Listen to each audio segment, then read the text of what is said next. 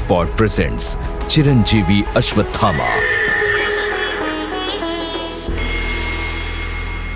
अश्वत्थामा बलिर्व्यासु हनुमानश्च विभीषणः।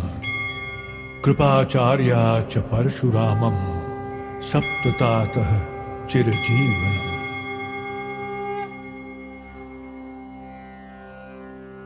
हस्तिनापुर के राजकुमारों के साथ ही अश्वत्थामा की शिक्षा शुरू हुई। पिताजी ही गुरु थे तो बेटे पर कुछ ज़्यादा ही ध्यान देते। राजकुमारों को जो साधन और सुविधाएँ मिलती, वही अश्वत्थामा को मिलती। इससे अश्वत्थामा को फ़ायदा होता, लेकिन उसे पिता का ये सब करना अच्छा नहीं लगता। उसके स्वभाव में ये सब था ही नहीं। बिल्कुल शांत रहता। किसी से कोई शिकायत नहीं। किसी के लिए मन में कोई द्वेष नहीं। वो अपने पिता द्रोण के खिलाफ तो कभी नहीं था, लेकिन उनकी कुछ बातें उसे खटकती थी। मतलब कि वो नहीं चाहता कि पिताजी अलग से कुछ करें या कुछ सिखाएँ। अब होता कुछ ऐसा था कि आचार्य अभ्यास के दौरान कुमारों से पानी मंगवाते। इसके लिए सबके पास अपने अपने घड़े होते। तो एक दिन उन्होंने अश्वत्थामा को एक घड़ा देते हुए कहा ये लो पुत्र यह है तुम्हारा जल पात्र पर ये पात्र तो कुमारों से कुछ भिन्न है पिताजी। हाँ इसलिए कि ये तुम्हारे लिए है। सभी कुमारों के घड़े एक जैसे हैं। सबके घड़ों में समान मात्रा में जल भरता है। पर तुम्हारा घड़ा शीघ्र भर जाता है। हाँ होता तो ऐसे ही है। पर क्यों? जल भरने में उन्हें बहुत देर होती है। घड़े का मुँह जितना बड़ा होता है जल उतना शीघ्र भरता है पुत्र। जिसकी ग्रहण करने की क्षमता बढ़ाने के लिए पात्र का मुँह बड़ा होना चाहिए और तुम्हारे घड़े का मुँह बड़ा है। पर आपने ऐसा क्यों किया? इसकी आवश्यकता क्या थी? समय बचाने के लिए। जब तुम शीघ्र आते हो तब मैं तुम्हें धनुर्विद्या के विशेष रहस्य बताता हूँ। ये रहस्य राजकुमारों को पता नहीं होते। ओ अब समझा। पर पिताजी यदि रहस्य राजकुमार भी जान ले तो क्या हो जाएगा? ये तो भविष्य बताएगा। हर एक पिता अपने पुत्र को सबसे आगे देखना चाहता है। मैं भी यही चाहता हूँ। सच तो ये था कि आचार्य द्रोण के पास अश्वत्थामा के सवाल का कोई जवाब था ही नहीं। आखिर वो क्या बताते? यही कि वो अपने बेटे के लिए कुछ भी कर सकते हैं? खैर, उन्होंने जो भी किया, उसका अश्वत्थामा पर अच्छा प्रभाव नहीं पड़ा। उसके मन में पिता के लिए मान सम्मान था। वो कुछ कम हुआ। बेशक वो राजकुमारों से अच्छा प्रदर्शन करना चाहता था, लेकिन वैसे नहीं जैसे आचार्य द्रोण चाहते थे। फिर भी वो चुप रहा। इसी बीच अर्जुन को गुरु के रवैये का पता चला, लेकिन वो भी चुप रहा। आखिर उसके गुरु अश्वत्थामा के पिता थे, और पिता अपने पुत्र के लिए ऐसा करता है, इसमें कोई बुराई नहीं है। तो अर्जुन ने गुरु से कोई शिकायत नहीं की, कभी नहीं। लेकिन अर्जुन अपना गुरु खुद बन गया। हुआ कुछ ऐसा ही। एक दिन आचार्य द्रोण ने अर्जुन का एक चमत्कार देखा। उसने आकाश की तरफ़ बाण छोड़ा और देखते ही देखते मूसलाधार बारिश होने लगी। अर्जुन तुमने वरुण अस्त्र चलाना कब सीखा? मैंने तो कभी बताया नहीं। जल भरने के लिए बहुत दूर जाना पड़ता था गुरुदेव। इसलिए इसका अभ्यास आरंभ कर लिया। अब तो जब चाहूँ तब वर्षा करा सकता हूँ और खड़े में जल भर सकता हूँ। अच्छा। तो ये है तुम्हारे वरुण अस्त्र का सच? अब मैं अश्वत्थामा से भी पहले जल लेकर आपके पास आ सकता हूँ गुरुदेव। और फिर वही हुआ जिसका अश्वत्थामा को डर था। उसके पिता आचार्य द्रोण का सर शर्म से झुक गया। अब उन्हें बेटे को अलग से कुछ सिखाने का कोई मौका ही नहीं मिलता था। इससे अश्वत्थामा पर तो कोई फ़र्क नहीं पड़ा। अर्जुन को कुछ नया करने का मौका ज़रूर मिला। उसने आचार्य से शब्द भेदी विद्या सिखाने के लिए कहा तो वो मना नहीं कर सके। जबकि वो इस विद्या का अभ्यास अश्वत्थामा से कराना चाहते थे। लेकिन ऐसा नहीं हुआ। तो एक दिन उन्होंने अश्वत्थामा से कहा बेटा मुझे दुख है कि जिस विद्या को मैं सबसे पहले तुम्हें सिखाने वाला था अर्जुन पहले से ही उसका अभ्यास कर रहा है। ये तो प्रसन्नता की बात है पिताजी। अर्जुन योग्य है इसीलिए उसने अभ्यास शुरू कर दिया। यदि मुझमें योग्यता होगी तो मैं भी सीख जाऊँगा। इसमें आपके दुखी होने का कोई कारण नहीं है। कारण है पुत्र बहुत बड़ा कारण है। मुझे तुम पर भरोसा है। बार बार लगता है कि मेरे जीवन का उद्देश्य कोई और नहीं। तुम पूरा करोगे। पूरा तो करूँगा पर छल से नहीं बल से अपनी भुजाओं के बल से। आप तनिक भी चिंता ना करें और आपको तो केवल राजा द्रुपद से बदला लेना है। अर्जुन भी तो ये कार्य कर सकता है। हम्म अर्जुन कर सकता है पर वो मेरा पुत्र नहीं शिष्य है। पुत्र और शिष्य में बहुत अंतर होता है अश्वत्थ। पुत्र ही पिता के अपमान का प्रतिशोध लेता है। आचार्य द्रोण की बातें सुनकर अश्वत्थामा चुप रह गया। उसके पास कहने के लिए शब्द ही नहीं थे। आचार्य एक बाण से दो निशाने साध रहे थे। एक दिन उसने पिता को अर्जुन से एकांत में बात करते सुना। अर्जुन तुम? तुम इतनी रात में यहाँ? क्या हो रहा है? आशीर्वाद दे गुरुदेव। मैं शब्द भेदी विद्या का अभ्यास करने आया हूँ। पर आप तो सो रहे थे।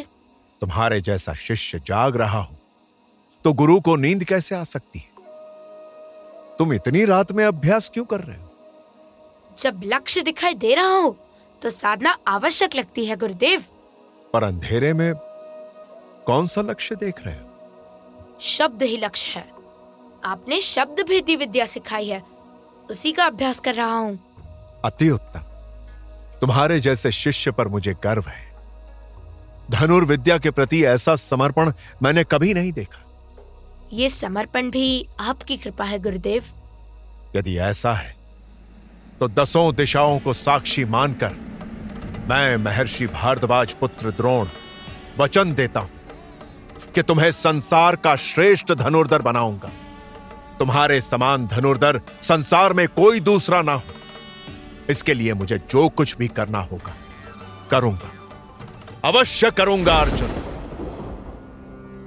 गुरु द्रोण का वचन अर्जुन के जीवन की बहुत बड़ी घटना थी, और अर्जुन के लिए ही नहीं, अश्वत्थामा के लिए भी।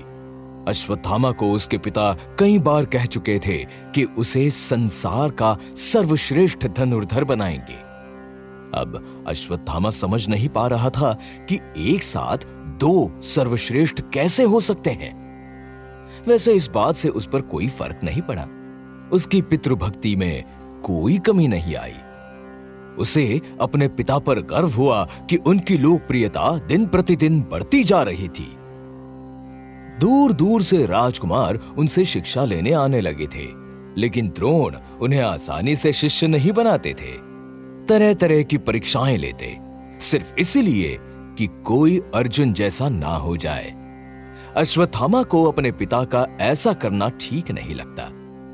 फिर भी वो चुपचाप देखता रहता। हद तो उस दिन हुई जब एक नौजवान गुरु द्रोण के पास आया और उनसे बड़े आदर के साथ निवेदन किया। प्रणाम, गुरुदेव। मैं यहाँ आपके आशीर्वाद के लिए आया हूँ। मेरे गुरु आप हैं। केवल और केवल आप। आपके सिवा और कोई नहीं। इतना अधिकार भाव? तुम ऐसा कैसे कह सकते? कौन हो तुम? निषदराज हिरण्य धनु का पुत्र एकलव्य हूँ। मैंने आपके बारे में बहुत कुछ सुना है। यदि आपकी कृपा हुई तो मेरा जीवन धन्य हो जाएगा। हम्म। देखो एकलव्य तुम्हें शिक्षा देने से मना नहीं करूँगा। किंतु मैं हस्तिनापुर का आचार्य मेरी कुछ सीमाएँ हैं और मैं उन्हें लांग नहीं सकता। कैसी सीमाएँ गुरुदेव? मुझे गुरुदेव मत कहो। मैं तुम्हारा गुरु नहीं हो सकता। कभी नहीं। पर क्यों गुरुदेव? पुनः गुरुदेव मैं केवल क्षत्रियों को शिक्षा दे सकता हूँ। किसी और को नहीं। तुम किसी और के पास जाओ। गुरुदेव आप मेरी परीक्षा ले लें। यदि असफल हो जाऊँ तो स्वयं लौट जाऊँगा। और ऐसा कहते हुए एकलव्य की आँखें भर आई। अश्वत्थामा ने उन आंसुओं की कीमत समझी। अगर उसका बस चलता तो आगे बढ़कर एकलव्य के आँसू पहुँच देता लेकिन अपने पिता को देखकर उसके कदम रुक गए। उसने पिता से कहा पिताजी आप भले ही सीमाओं में बंधे हैं पर एकलव्य की योग्यता किसी सीमाओं में बंदी नहीं है। यदि आप इसे शिष्य बना ले तो शांत रहो पुत्र। तुम हस्तिनापुर की राजनीति नहीं जानते। किंतु पिताजी मैं भी तो क्षत्रिय नहीं हूँ। जब मुझे कुमारों के साथ शिक्षा दे सकते हैं तो एकलव्य को क्यों नहीं? मैं एकांत में बात करूँ। तुम जाओ एकलव्य और एकलव्य चला गया। अश्वत्थामा उसे दूर तक जाते हुए देखता रहा। अब तो अपने पिता ही उसके लिए पहेली बन गए। उसे याद आई पिता की बातें।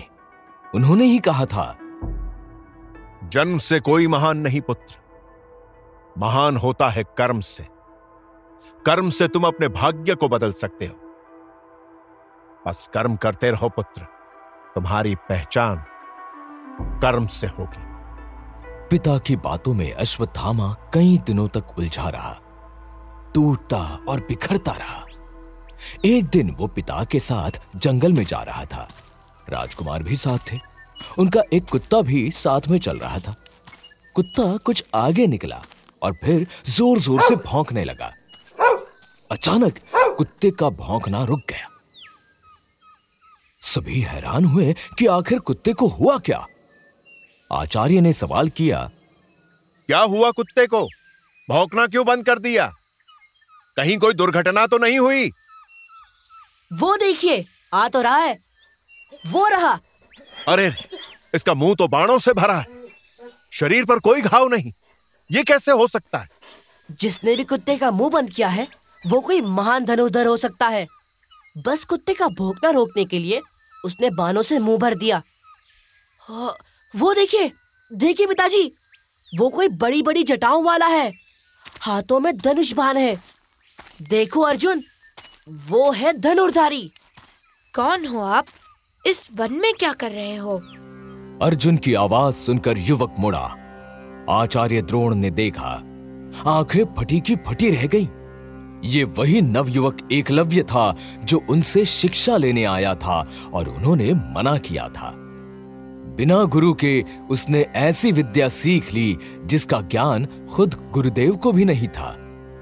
अर्जुन ने तो ऐसा सुना तक नहीं था। एकलव्य ने अपने ज्ञान का जो रहस्य बताया, उसे सुनकर अर्जुन कुछ भी नहीं बोल सका। दरअसल, एकलव्य ने गुरु द्रोण की मूर्ति बनाई और उसे ही देखकर धनुर्विद्या का अभ्यास किया और एक महान धनुर्धारी बना। अश्वत्थामा के होठों पर व्यंग भरी मुस्कान उभरी।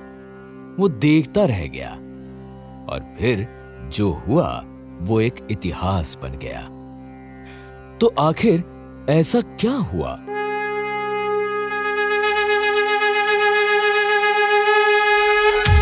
Rosebud presents Chiranjeevi Ashwatthama.